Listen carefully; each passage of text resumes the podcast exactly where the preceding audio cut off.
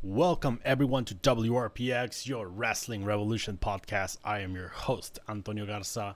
And I guess for a second week in a row, we are a day late, but this one in particular was because I wanted to wait for the 18th to happen because I want to talk to you about a little project that I started with Just Pro Wrestling News that um, we started a it's called the Pro Wrestling's Future 50. It is a list of the top 50 professional wrestlers aged 25 or younger as of August the 31st. And we have started to release this top 50 list, on Twitter and I have it on under the Wrestling Revolution.com and Just Pro Wrestling News has it also on their website.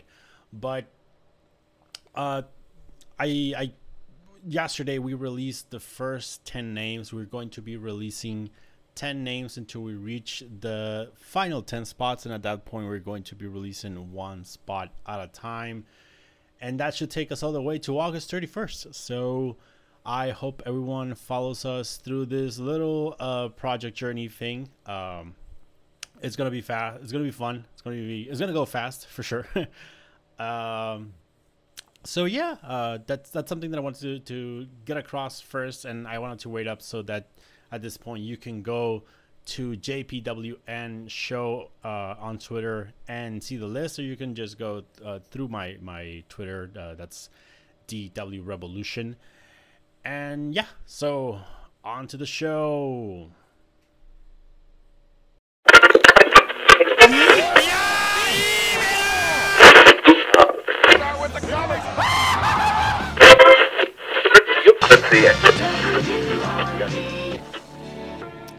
Yes, so we're back, and oh boy, we have a lot, a lot to talk about this week. It was a super packed week, and that is counting that Stardom had to cancel a couple of shows, um, or at least start like postpone them, and but we still had so much wrestling, like so much wrestling that I actually didn't get to watch all of it. I am still behind on the little things, but the main things we watched were AAA. We watched New Japan and we watched some Tokyo Joshi Pro Wrestling.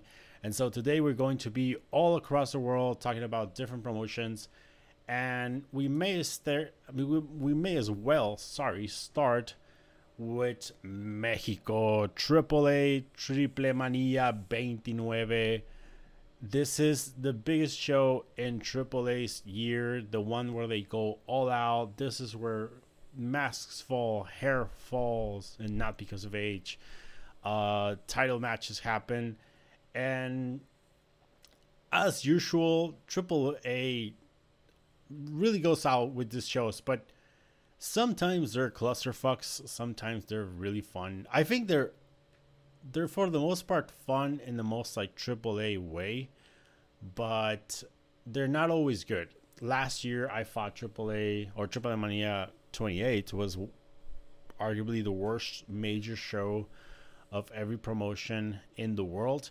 It had one of the worst matches that i've seen in my life with pagano and chessman and so obviously you come into a triple mania and you expect a lot of things. And so I expected some things here. Uh, I was pleasantly surprised that most of the show was good.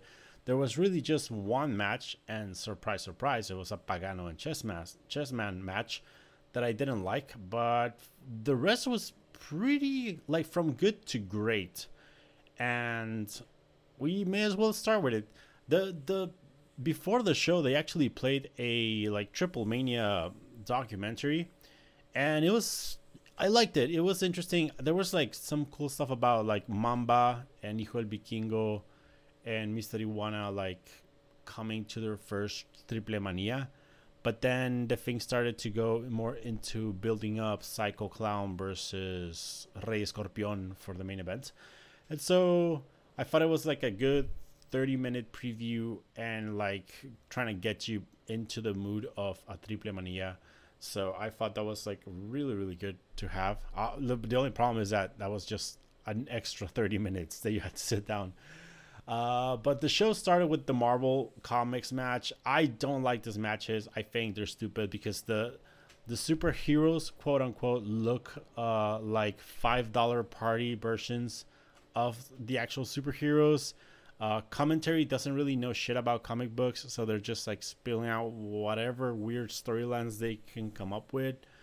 Um, and so to me, like I rather just have the wrestlers involved wrestle as themselves. It would have been much much better. The match saw Aracno, Estrella Cósmica and Leyenda Americana defeat Picadura Letal, Terror Púrpura, and Venenoide. So Aracno was El Hijo del Vikingo, Estrella Cósmica was Lady Maravilla, Leyenda Americana was Octagon Jr. And on the other side, Picadura Letal, which was uh, Black Widow technically, was the new sexy star, not previous sexy star, the, new sexy star.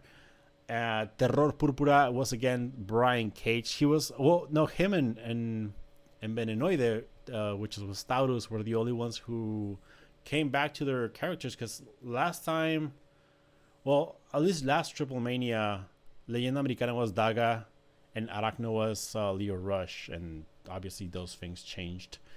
Uh, I thought the match was good, but not because of the Marvel thing. I think that this match just could have been perfectly okay with those six wrestlers doing their own thing. Uh, the one thing that was terrible about this match was that it was a finish because the heels were dominating, and then Hulk, or I, I don't even remember what they called it, but Hulk came out and got in, like he attacked everyone, and then he got in uh, Terror Púrpura's face, and he just distracted him enough for Leyenda Americana and Aracno to get the win. So I was like, the baby facers are not only cheating, they have the the the numbers advantage, they're like they're cheating in front of the referee and they're they're winning via distraction. So like what kind of fucking baby faces or superheroes are they? Like if they can't win. And then after the match we saw someone I think dressed as Loki uh like cut a little promo. I don't know who that who it was under the Loki mask, but he looks he looked tiny, skinny, zero like um like musculature anything like he just looked like a total total geek so i don't know like th- this whole marvel thing is i think it's incredibly stupid we had La Copa Bardal Triple Mania. Bardal is actually that brand. Um, they they sponsored this uh, cup, and this match was okay. It was your Royal Rumble type match with uh, a bunch of people coming in. There's rarely surprises. There was maybe like one or two. The participants were Drago, Pimpinela Escarlata, Tito Santana, Mocho Cota Jr., and Carta Brava Jr., all of the, the Poder del Norte. Argenis, Mamba, uh, Mr. Iguana, Niño Hamburguesa, Villano Tercero Jr., Myzteziz Jr., and I think that was it. Um, there was a point where La Parca Negra and Superfly came down, but I think they were just like interfering. They didn't actually enter the, the match. Uh, and then also Octagon Jr. was out there at one point, and he just he kind of joined commentary, but not really. And it was just like a reason to distract Villano Tercero Jr. So that's that feud's gonna gonna go. Um, but yeah, the, the match was okay. I mean, when it comes to Copa Triple Manias, like those tend to be incredibly huge clusterfucks where people come in outside of their their time or people just leave the match and, and not get eliminated or there's always like a bunch of like shenanigans um, like interference and stuff like that and so we had a little bit of that but like for the most part they kept it they kept it like pretty tame uh, for this type of thing. Uh, there we would that we did have a couple of stupid things like Aramis eliminating himself with a dive, and then later on, um, it was Myzteziz and Argenis who hit a Spanish fly from the top rope to the floor. So obviously they eliminated themselves. So you you still had a couple of like those really really stupid spots. Uh, and at the end, the final two were Mr. Iguana and Carta Brava, and Iguana won. Um, I do not like Mr. Iguana. I think he kind of like reminds me of those meme wrestlers right now in the US, so I don't really care for him. Uh, but I mean, he's a fan favorite in Mexico. He has his little like plushy iguana that he throws around, and so it, it he's for the kids, you know. So it's it's get something to the kids. Get something to the kids. It's okay. I don't care about We want to. The the big thing about this match was that the post match, after you want to celebrate on the thing, like a new countdown starts and who would it be but la nueva generación dinamita, Sansón Cuatrero y Forastero making their AAA debut like literally days after leaving CMLL. Uh, there were many rumors that they were not going to be able to keep the name Sansón Cuatrero and Forastero because I think CMLL owned those names, but I mean, they could still be La Nueva Generación Dinamita, they just couldn't be Sansón Cuatrero and Forastero, but apparently, I mean, they came out with the masks and the names, so maybe they either came up to agreement or, you know, AAA don't care. they don't give a fuck. and so, yeah, they, they, they attacked Iguana, they took him out.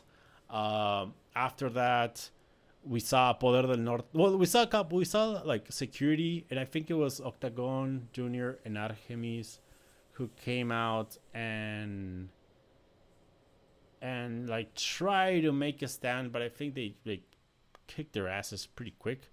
And then Poder del Norte ran down, kind of like to face off.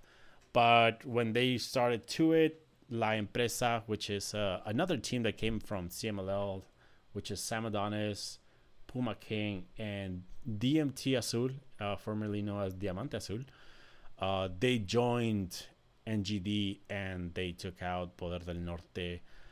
I personally love when a heel or a heel faction comes out to defend their their show, their promotion.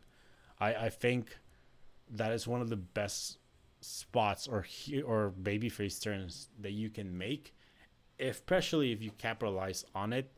Um, I mean, a recent example of that was when in WWE of all places, the Hurt Business came out to confront uh, Retribution or whatever their name was.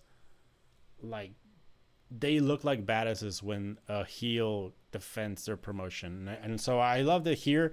Unfortunately, Brother Nota just got their asses kicked, so it didn't go anywhere.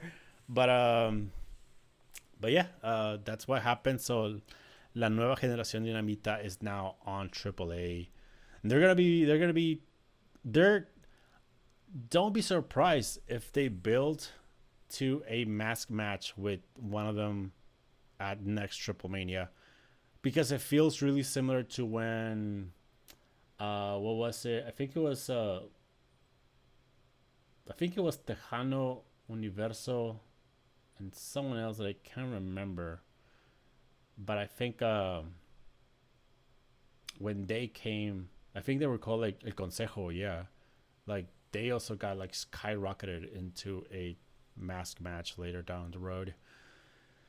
Next up, we had El Campeonato de Reina de Reinas AAA and the Impact Knockouts Championship title versus title match. Fabi Apache versus Deonna Purrazzo. And I saw a lot of complaints about this match because there was a lot of overbooking. Uh, and by that, I think they meant there was a lot of interference by Lady Shani, who was with Fab. No, I mean by Lady Maravilla, who was with Deonna Purrazzo. Lady Shani was with uh, Fabi Apache, and also all the stuff with El Hijo del Tirante as well. I've been watching Fabi Apache match for a long time now, and like trying to explain the history between El Hijo del Tirantes and Fabi Apache would take me like a whole other podcast, but this was exactly what was supposed to be. This was 100% a Fabi Apache match. Uh, her matches are about Orbic overcoming the odds of a crooked referee, a heel that constantly cheats, people that constantly get interference, uh, and then she either wins or loses. But that is a Fabi Apache match. Sometimes she has to deal with, with her own father or her sister, like turning on her.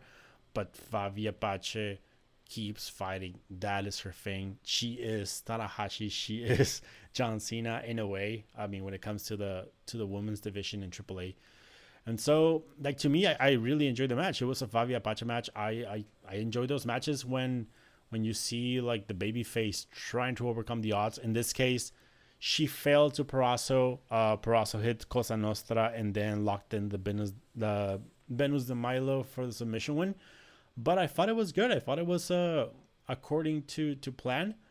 And if anything else, I the only thing that I didn't like was that Fabi attacked Purrazzo after the match. I think she just should have left and you know come back stronger later. Maybe attack Purrazzo in and I don't know if she can work in the U.S., but try to try to get her in Impact, and maybe she can go there and work a couple of dates. Uh, but yeah, so I, I the match. I, I, yes, there's a lot of overbooking, but you have to realize that this is exactly how this goes. Like you're not gonna go see Dump Matsumoto and like Chigusa Nagayo match and say like, oh, there's a lot of overbooking. Well, no, I mean that's the whole fucking point, you moron. Yeah, you, you moron. So, yeah, I actually like Fabio Apache versus Don Peral, so I thought it was uh, a pretty decent match. The next up, we have pro- arguably the best match of the night in terms of in ring action. Um, like, I think there's a lot of people who are going to like the main event more, but I think, I don't know, like, this match was just freaking crazy. This was the Campeonato en Parejas AAA. The Lucha Brothers, Fénix and Pentagon Jr. versus Brian Cage and Taurus versus Los Jinetes del Aire, El Hijo del Vikingo, and Laredo Kid. This was just fucking awesome. It was just like, it's, yes, it's a spot fest, but man, what a fest. What a fucking fest. Uh, everything between Taurus and El Hijo del Vikingo is a highlight that should be gift and like kept for for prosperity because those two guys working together is freaking gold. Um, and yeah, like the rest, like obviously Lucha Brothers, uh, working Vikingo and Laredo Kid is fantastic. Uh, Brian Cage as a base is fantastic. Taurus as a base is even better. Uh, the, I guess the only the only thing that I would complain about is that commentary really undersold Brian Cage's power. He did a couple of spots, like like for instance, he did the one where Hijo Vikingo went for a dive and he just caught him and then he hits the suplex. Those spots I think should be shown and like really hyped by commentary and and commentary kind of failed on on Brian Cage. But it was really just Brian Cage's power that they all undersold. The rest of the match was just freaking amazing. And maybe it's just a matter of like what Brian Cage does is not really a lucha thing or a a AAA thing even. So maybe commentary is just not accustomed to like having to hype those type of spots as much as they're hyping all the dives, all the crazy like Fénix and Hijo Vikingo spots. And so I like I understand it, but I, I I did think Cage would have come off as a bigger monster if not for that. Next up, we had La Empresa, Diamante Azul, Puma King, and Sam Adonis defeat Team AAA. That was Chessman, Murder Clown, and Pagano. And this was my worst match of the night. It was it was so weird because I expected a, a bunch of garbage wrestling with a bunch of like shitty weapons, no no psychology, just spots and spots, spots all over the place and that's what it was, but without the weapons. And so it actually got to a point where I'm like, man, this match needs some weapons. um, like they had weapons, they had like chairs and a couple of things, but it wasn't really a. It wasn't really like the chaotic weapons match that you come to expect from, especially like from guys like Pagano and Chessman, you know. So yeah, like I wasn't really into this match. I I hate Chessman. I hate Pagano, uh, and I think they're terrible wrestlers. Pagano at one point almost like decapitated himself with the apron, hitting a a pretty simple dive. Uh, I mean, so simple for wrestlers. I probably don't know if I could do it. Uh, but yeah, like I didn't like it. And then to make it things worse, the end saw like the end came with Chessman and Pagano that they hate each other, started fighting again, and so La Empresa just took advantage and got the win. So this this was crap. This was crap. Next up, we have the the big big mega campeonato AAA match. Kenny Omega defending against Andrade El Idolo. Uh, a match that, I mean, once you got into the match, it's like this has no build. uh, it was weird. It was a, I liked the match. I I I've, I've heard people say like, oh, Andrade is not the same. So my, my experience with Andrade is I stopped seeing Andrade when he stopped being La Sombra. I didn't see anything that he did with the WWE because I don't follow them. And so the only thing that I had from him was everything that I've seen from La Sombra like many, many years ago. And then that one match with Matt Sydal, which was arguably like ring rust, maybe. So uh, I don't know. So like I guess let me not uh, bury the news here. The big thing that happened uh, was that Ric Flair debuted for AAA as Andrade's second.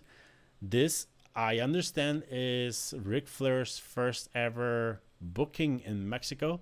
He like there's a story that he was booked many years ago. Uh, I think CMLL back uh, EMLL back then tried to book Ric Flair, but things failed out. Uh, he was still NWA champion, and I think uh, the plans failed, and so he wasn't able to come. But that was as close as someone has ever been to booking Ric Flair in Mexico, uh, or at least I mean, with a Mexican promotion, he's obviously been, I think, I think with WWE, but uh, yeah, like so, so like going back, like the match, I thought it was okay. It was well wrestled. I thought Omega looked as good as usual. I thought Andrade looked good. Maybe not amazing, but good. The one thing that I noticed in this match is that um, I don't really have any reason to to like Andrade. Uh, and maybe that's something that may have hurt this match. Like, I don't know. It's so like the whole kind of like story that the commentary tried to s- sold me here was that Andrade is bringing the title back to Mexico because he is a Mexican. And I don't know if that is like the best thing. Like uh, I don't know, I think it's just hard to see him as a babyface because he's not really a babyface in character. His character is not really a babyface. And with no build, like other than a couple of promos, like I don't have any reason to believe that Andrade is a babyface. Actually, if you if you go back by the Rey de Reyes, I think show, the whole impression was that Andrade and La Empresa were coming in together, and La Empresa is a heel. And so I have no reason to believe that Andrade is a babyface or a technical going against Kenny Omega, who is obviously uh, a rudo and so that I had a lot of problems. So they, they pretty much tried to build this match based on just the same all like nationalistic pride that a Mexican is fighting a gringo, you know? Uh, and I mean, I guess Mexico is the only country where that still passes. Uh, like we try to see it with Cody and Ogogo in AEW, and people turn on Cody because it just comes off as weird now. Uh, understandably, the US is a heel in everyone else's uh, eyes, so you can play it that way. But it, it was just it was just weird. It was different. Um, so yeah, like that was a big problem that I had. I I tried to to see Andrade as a baby face, and he did a couple of spots that were totally baby faces. Uh, but I don't know. I just I just couldn't really see him as, you know, like I mean, I, we're gonna see right now. I'll talk about Psycho Clown, but talk about a baby face, and Andrade was just not there. Like, uh, to me, Andrade just is just like I don't know, like the Mexican guy who left to the U.S. got himself a Weta and, and a million dollars, and that's it. You know, like he's I don't see him as this big Mexican hero. So that was like my biggest disconnect in this match. Uh, but like beyond that, I thought the action was okay, uh, pretty decent. But now we have the final match of the night, the main event: Máscara contra Cabellera, Mask versus Hair, Psycho Clown versus Rey Escorpion and Psycho Clown. As usual, won. Uh, I say as usual, because, but this one, I mean, he had to win. This was actually, um, I mean, kudos to to AAA on this match because they were pushing water uphill like here. Like, I don't think anyone in the world expected to see Rey Scorpion defeat Psycho Clown for his mask. I think there were certain arguments that you can make that like oh yeah like i guess it could happen because of such and such but realistically i don't think anyone believes psycho clown was going to lose his mask to Rey Scorpion of all people like nothing against him he's a fantastic luchador but i mean he's not he's not fucking dr wagner you know and so saying that there were a couple spots that uh that the match made you think like that maybe Psycho Clown could could lose. And the biggest one, particular one, was when Goya Kong, her sister, Psycho Clown's sister, turned on Psycho, low blow him, and then Rey Scorpion got a quick uh, pin.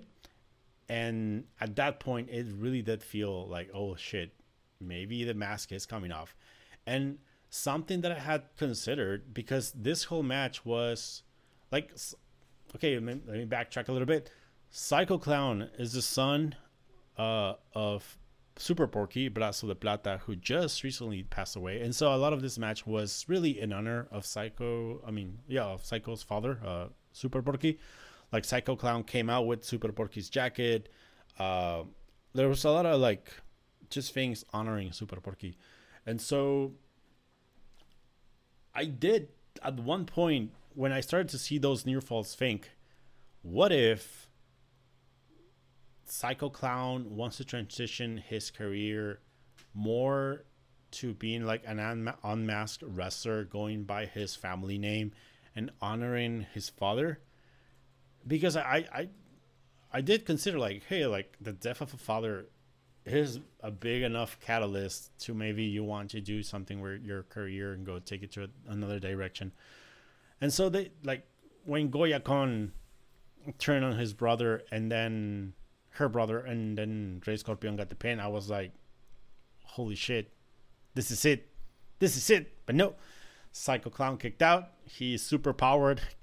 he low blowed Rey Scorpion, hit everyone else, I think, with chairs, uh, and then got the win.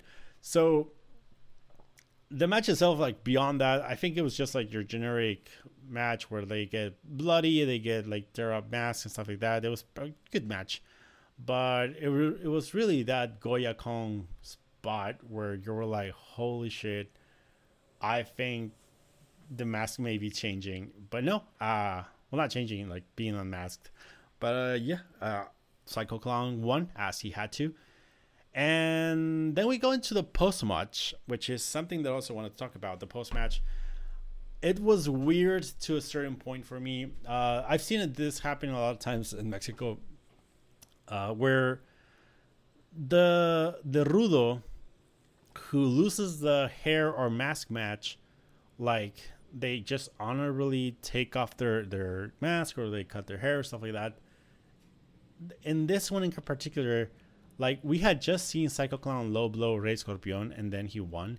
And so like Rey Scorpion is not only arguing arguing that Psycho Clown low blow him, but then he just look, like kind of like turns and th- says like, "But you know what? I'm going to take my loss as a man and I'm gonna like shave my head. And you know what? My baby daughter is gonna shave my head and she's crying her eyes off and she's like just trying to cut the hair and just like that, like Rey Scorpion was the biggest baby face to me, uh, like all night because he's honorably taking his loss, even though he knows it was unfair the way he lost because of the low blow.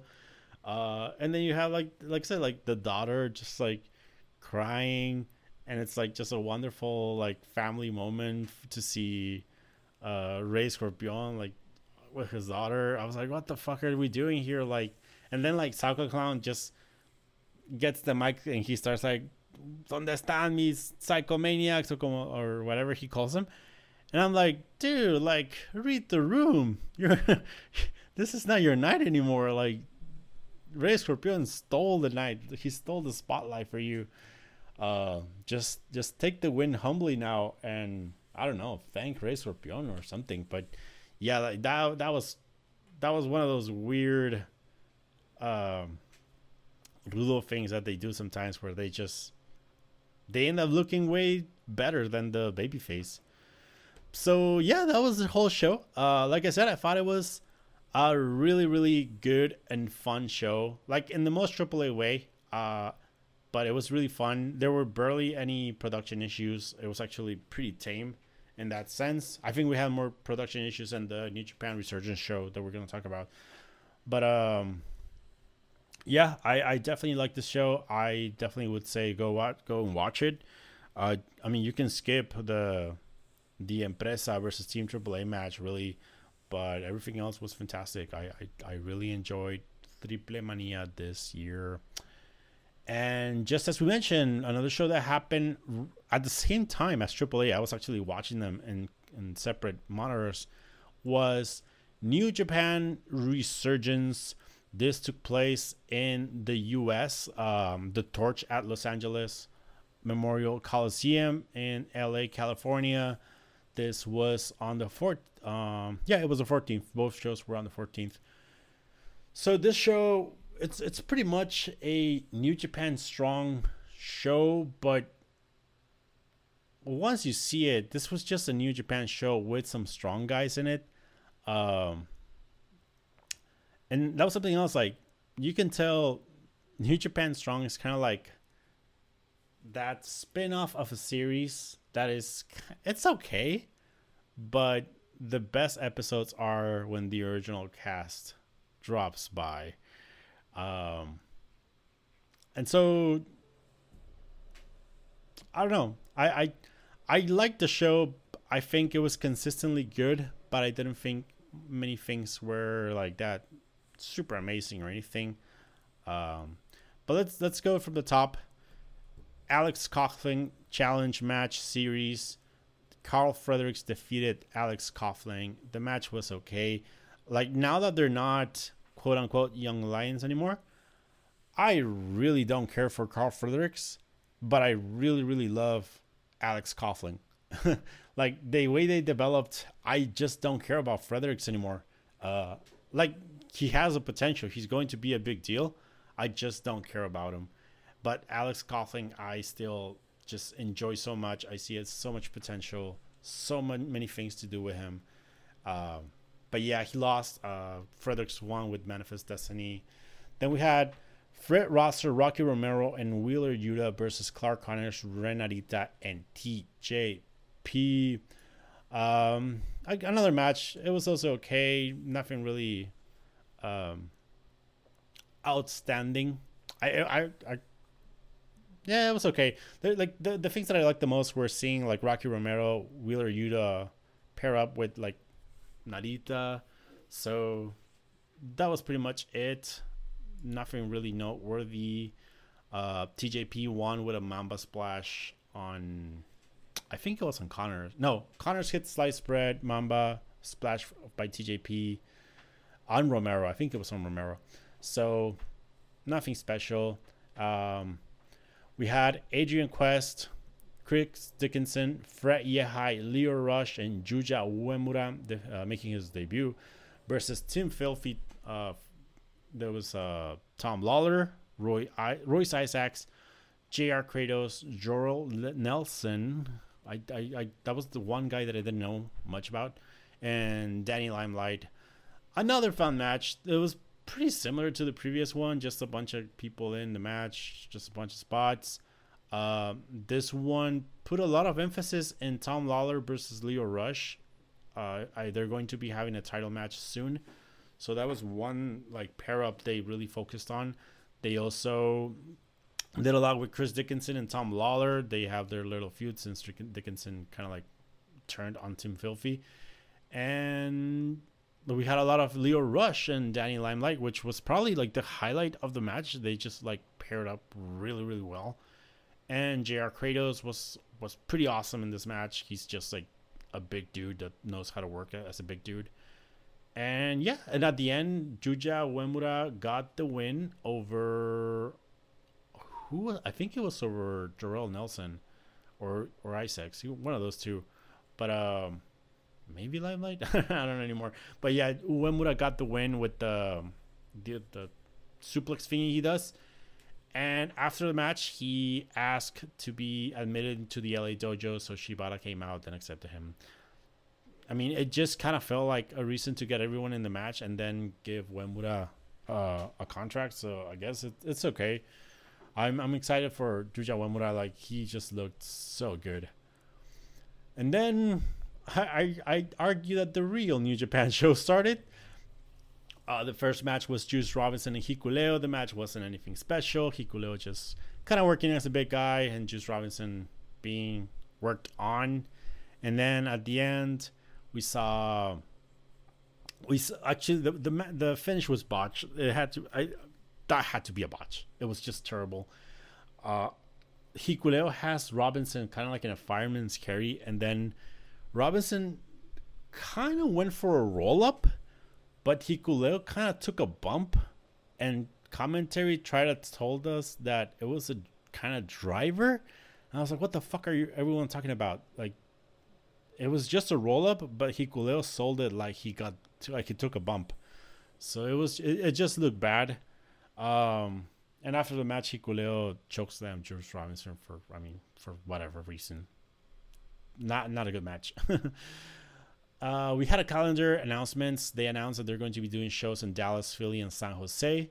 The San Jose one's going to be big-ish. Dallas is going to be big-ish too. Dallas already has announced Lance Archer versus Minoru Suzuki. So Suzuki's coming. I think Ishii and Jay White is happening also in Dallas. And I think they announced something for Tanahashi that I'm not remembering right now. But yeah, we we already have a couple of matches announced for Dallas. So the interesting thing here is that we are coming close to the G1 climax or when it should be taking place.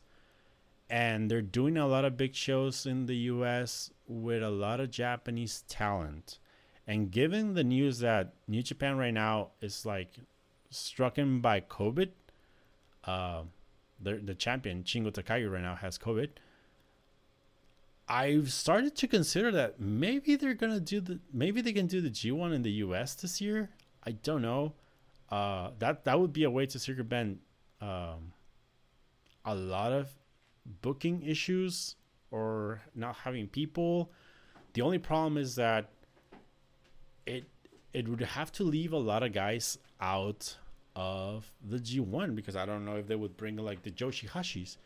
But right now you do have like all the foreigners are in the US for the most part. Even William Ospreay, as we're going to be talking about, is in the US.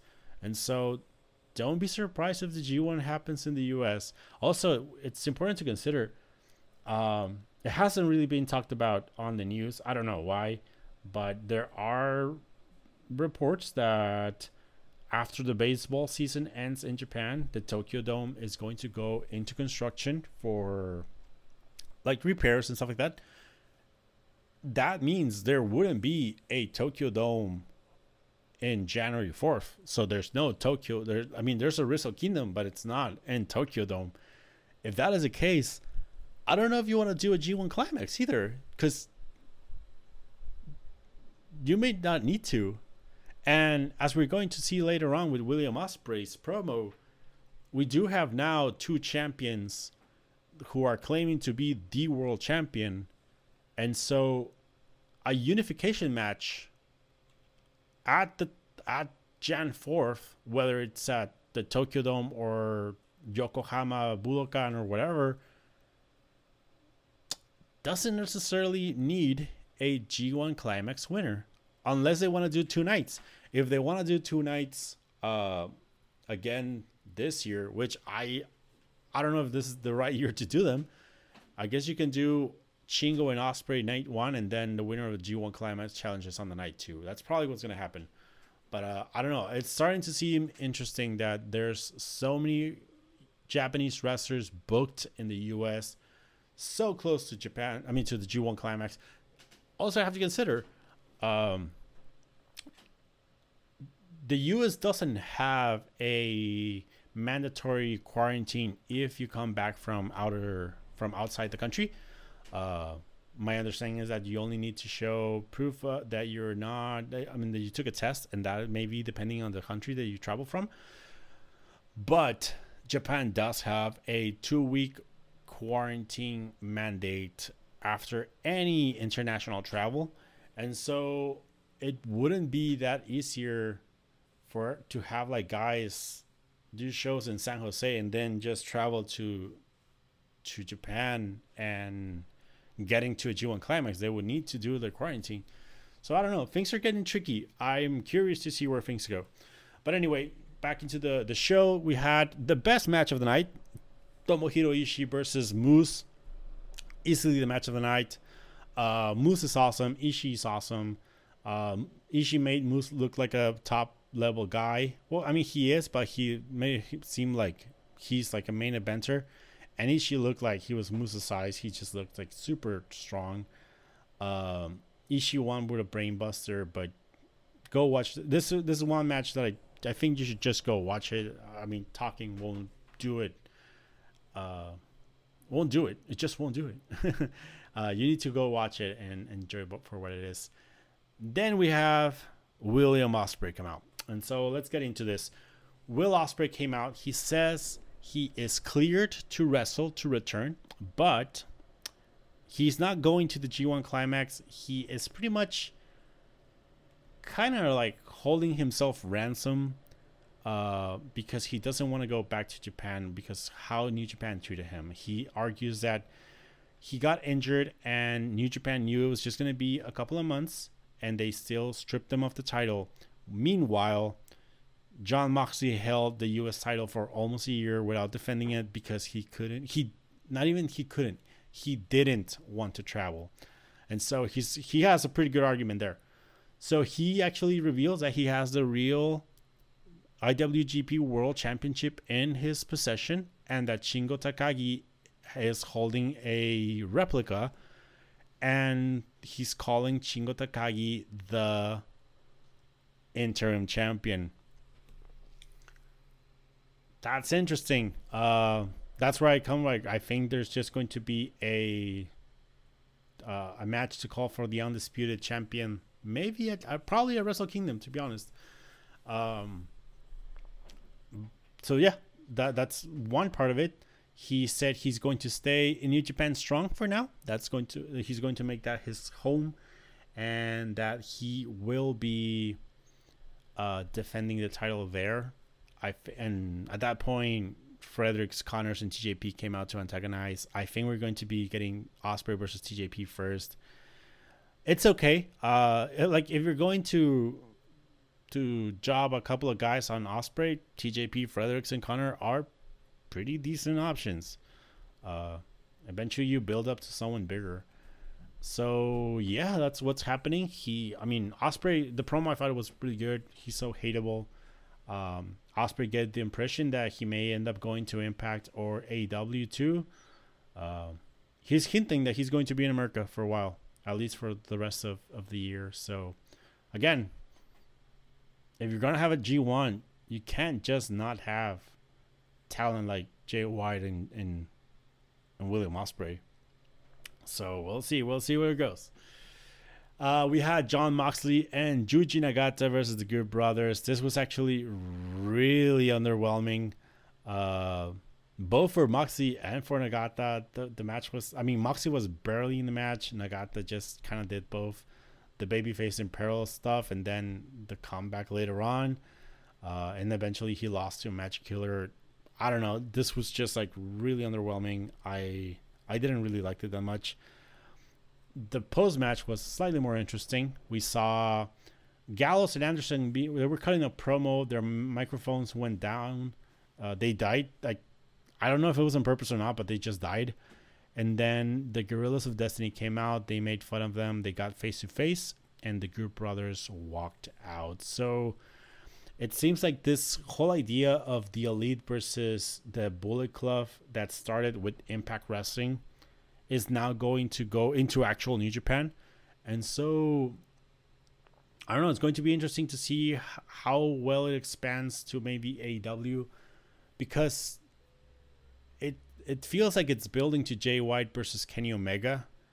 But in addition, now we have the Good Brothers versus the Guerrillas of Destiny, which should it's a, it's at least a new match. We I, I don't think we've ever seen it. And then on Impact we have Chris Bey, and I think Hikuleo facing off too. Like well not facing off, but like teaming against other people. So we're starting to see the Bullet Club like do certain things here and there, and some of those things are against the elite. So we'll see if they actually pull the trigger on, on Jay White versus Kenny Omega somewhere. I don't know where. I don't know if he goes back to. I don't know if he does like a New Japan show. That is a tricky thing. I don't know if Omega does a New Japan show. Uh, we go into the two main events, uh, title matches. First off, the Never Open Weight Championship match. Jay White defeated David Finlay. Match was okay. I didn't think it was as good as the New Japan Cup one, but the match was okay. The the one thing here is that the crowd was completely on Jay White's side. Like not against Finlay, they were just on White's side. And so since they're not going to just let White work as a babyface or at least make it half and half, kind of like when Tanahashi or Naito changed their style because they're not get because they're getting booed in the arenas but here they just kind of went with it, uh, and White ended up just, I don't know, like he just kind of like overpowered Finlay most of the match, and that was it. Um, the finish saw Finlay counter a Blade Runner into Prima Nocta, and then when he went for the acid drop, White countered into a Blade Runner for the win. So yeah, the the I I think a lot of these matches in this show were more about building up what's going to be Dallas and San Jose and Philly because after this match, Ishii came out and challenged White, and so it's okay. Like it's it, kind of felt like J- Jay White just got a win and he kicked Finlay's ass just to set up Ishii versus White, which is going to be fucking awesome. And finally, the main event of the night, the IWGP United States Championship match. Lance Archer lost to Hiroshi Tanahashi another good match. Just, I mean, yeah, it was a good match for sure, but uh, just not the best of the night. Um, but it was, I think, the best way to end the show because it was like the happy ending. It was a Tanahashi match that just like had a lot of people like hype for because they haven't seen Tanahashi in a long time. Tanahashi himself, I don't think I. I'm not gonna say he worked harder than he's worked before uh, in the last year, but Consider this. For the first time in almost two years, Tanahashi got to hear his name chanted.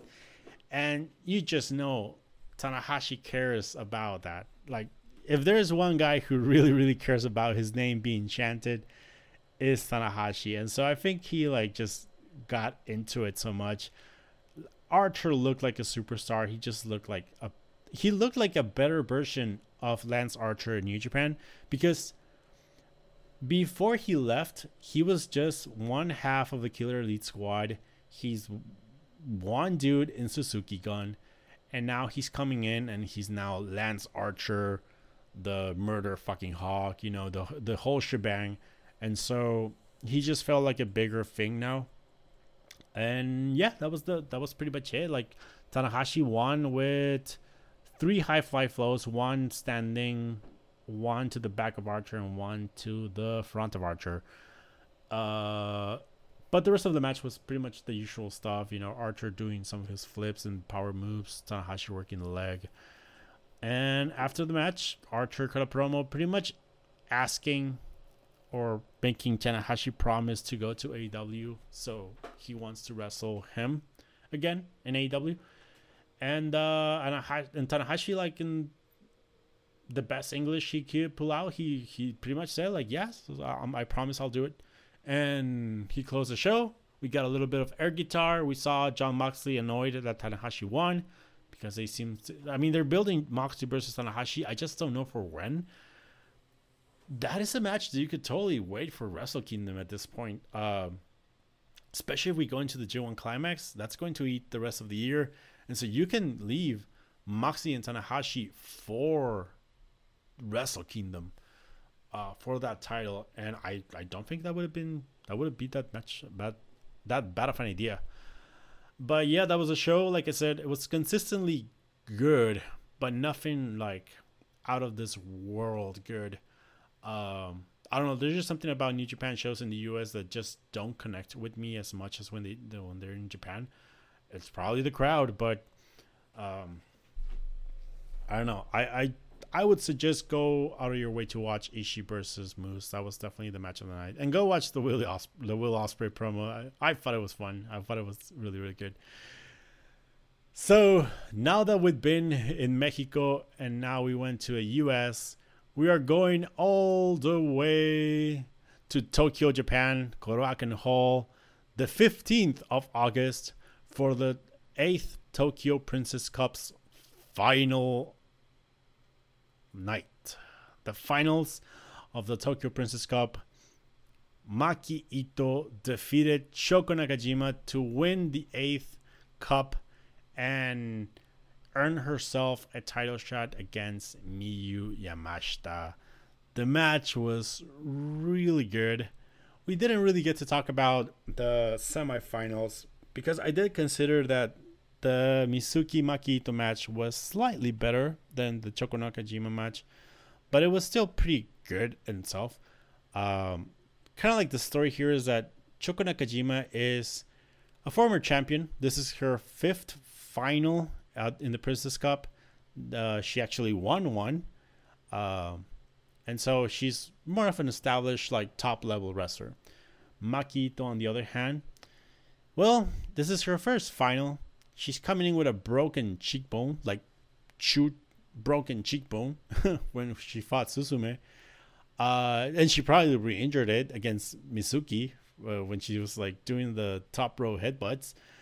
But also, like uh, Maki Ito is that character that she is all talk, all talk and zero results. She talks a big game, she, but she doesn't always have the ability to back it up. And so, in this particular year, in this particular tournament, she has managed to make it to the finals. And now it's a matter of like, can she beat Nakajima and complete the fairy tale story? Or does she fall because Maki Ito's she's the failed idol. You know, she she doesn't make it to the top. And so that's kind of like the story coming in. Like I said, this wasn't as dramatic as yesterday. Well, not yesterday's. I mean, the the previous night's match with Mizuki. but I think uh, the difference in experience between two wrestlers did kind of bring up some of the of the drama because you had to see Maki Ito like reach deep inside and just come up with everything so she can not only not just take the pins and take the losses, but actually overcome Nakajima and eventually locking the E to the locks for the win. Um, so yeah, I, and and I really liked also this match because when we when she fought Mizuki the previous show, Mizuki actually because her friends respected Ito and didn't go after the face knowing that she was injured. Shoko Nakajima didn't give a fuck. Like one of the first things she did was just go knee first into the face because Shoko was there to win it and uh and that was also part of the drama that Maki Ito had to fight against someone who was viciously going after her. And so it just was perfect story for, for Ito to to win her first cup and earn herself like a pretty legit title match. And after the match, that's what happened. Uh, Miyu Yamashita came out, and Miyu was the one who was like, "Let's do this for the title, and let's do this on Wrestle Princess 2, which I think it's on the 9th of October, if I'm not mistaken. And so that's going to be, I think that's going to be Tokyo Joshi's biggest show ever at the Ottawa Gymnasium. Um, so awesome. That is that is solid building up to your biggest show, you know? And I think at this point like we've we saw Yamashita versus Sakazaki at Cyberfest, and so I think Yamashita versus Ito at this point may be the second biggest match they can build, and so go for it. I think I, I don't know if Ito's going to win. I don't know if I would give her the title, but for sure I think they're going to they're going to do something good and that was the the big uh, finals of the Princess Cup. Uh, it was pr- a pretty good tournament. I enjoyed it. Like I think when we started, we said like we need to get over the the first round hump, but once we did, like the matches really started to pick up. Like I'd say everything from the quarterfinals to the to the finals like was pretty solid. Uh, I really enjoyed it. The rest of the show it was uh, okay. Nothing really special, I guess. Uh, we saw Miyu Yamashita defeat Moka Miyamoto in the opener. The Bakuretsu sisters defeated Hyper Misao and Kaya Toribami. Um, we saw what was the third match? Third match was B Star, uh, Mirai Maiumi and Suzume, and Miu Watanabe defeat Haruna Neko, Mahiro Kiryu, and Yuki Kamifuku. And Mahiro Kiryu actually is taking time off. Um, I think she's injured. I don't know. I didn't pay attention to to see if it was the neck, the back, or what, but she is injured, and so she's going to be taking some time off to recover. We saw Neo Bishiki, Bishiki Gun, uh, Mei Saint Michel, and Sakisama defeat Arisu Endo and Hikari Noa. So we still don't know who is going to be challenging for those titles coming up. At this point, I I'm guessing we may get Mei Saint Michel and Sakisama versus the Magical Rabbits or Daydream. It's gonna be either I mean, or maybe a triple way but I think it's going to be around that, those uh, around those those names. And on the semi-final was the Magical Sugar Rabbits, Mizuki and Sakazaki, and this was actually Sakazaki's I think return match since she came back from the U.S. Uh, they teamed up with Nao Kakuta and Pom Harajuku to defeat Aja Kong, Marika Kobashi, Raku, and Rika Tatsumi. Uh, this match was all about Yuka Sakazaki and Aja Kong, and it was fantastic. that is something really, really fun. But yeah, it was like a quick show. Like uh, most of the Tokyo Joshi like tournament matches, tournament shows, uh, were pretty easy to watch. I, I, I totally recommend at least go watch maybe from the semifinals and the final for sure. Uh, but yeah, that is it for Tokyo Joshi, and that is it for for pr- reviews this week. I wanted to preview Wrestle Peter Pan, but I'm seeing my clock and we are starting to come close to the hour. Uh, but just a quick rundown of the card of Wrestle Peter Pan that is taking place this weekend on the 21st. We have in the main event the KOD Openweight Championship match, Jun Akiyama defense against Konos- Konosuke Takeshita. DDT Universal Championship, Yuki Ueno defense against Daisuke Sasaki. KOD Six Man Tag Team Championships, Eruption, Kazusada, uh, Higuchi, Yukio Sakaguchi, and Saki Akai versus Damnation, Tetsuya Endo, Soma Takao, and Yuji Hino.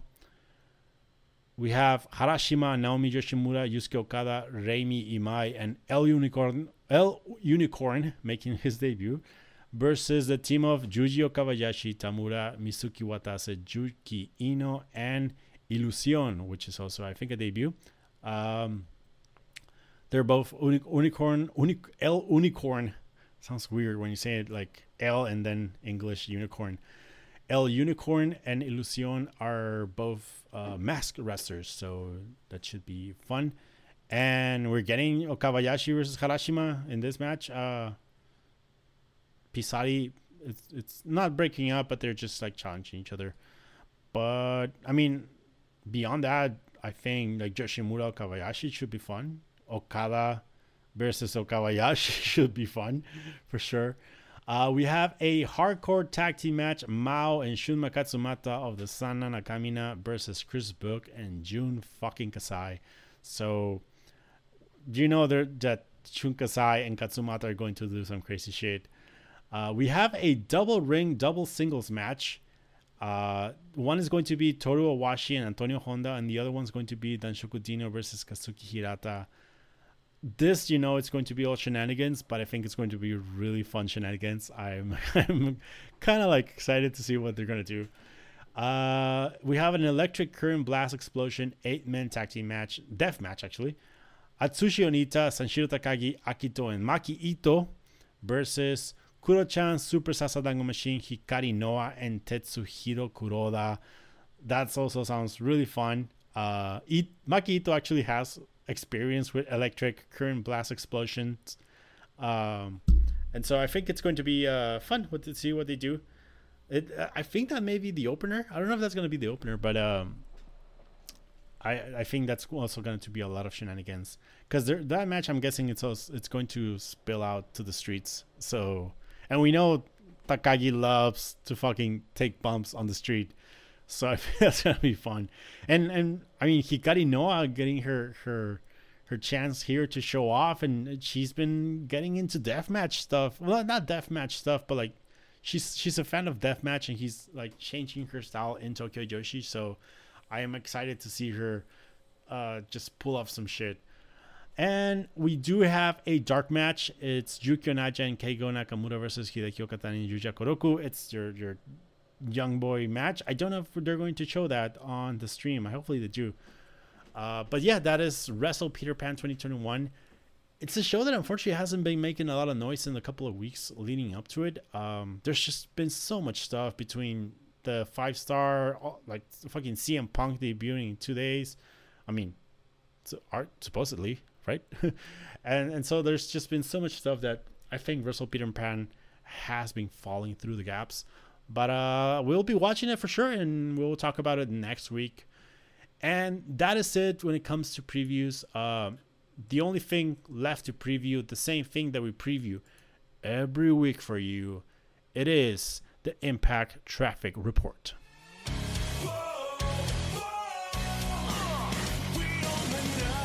Impact Wrestling for August 19 and August 20 because they're running a back to back days uh, shows uh, Impact.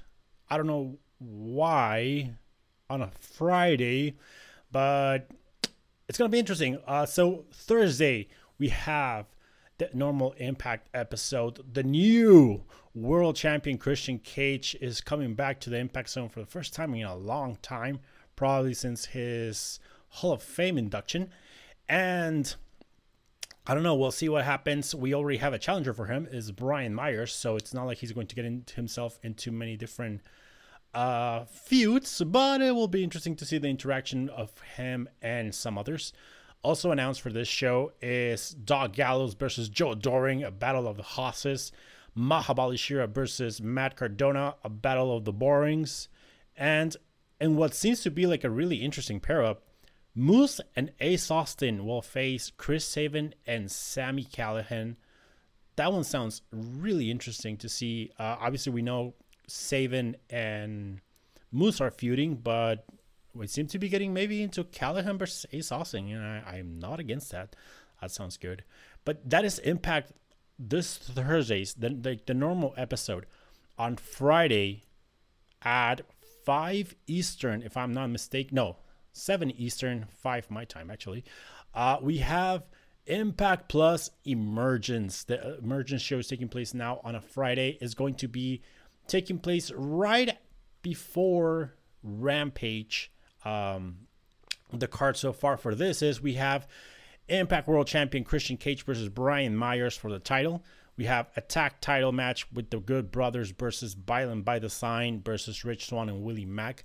I do believe they said that Violent By Design will be Deaner and Rhino, but it may be Joe. Actually, I think it's going to be Joe Doering and Rhino. Uh, so that makes it even better. We have an X Division Championship match: Jake Alex, Josh Alexander versus Jake something. I was gonna try to like amalgamate them, but it's Josh Alexander defending the title against Jake something, which should be awesome if they get enough time. Uh, we have a number one contenders four way match for the Impact World Championship. And that is going to be Sami Callihan versus Moose versus Chris Sabin versus Ace Austin. So the four the four participants that we just talked about of the tag match. Uh, I don't know who's going to win, and I the winner of this match is going to head into Victory Road. I think it's the next show. Uh, so it could be, given that Christian Cage is a champion, it's a baby face. I do think it's going to be Ace Austin, but we never know.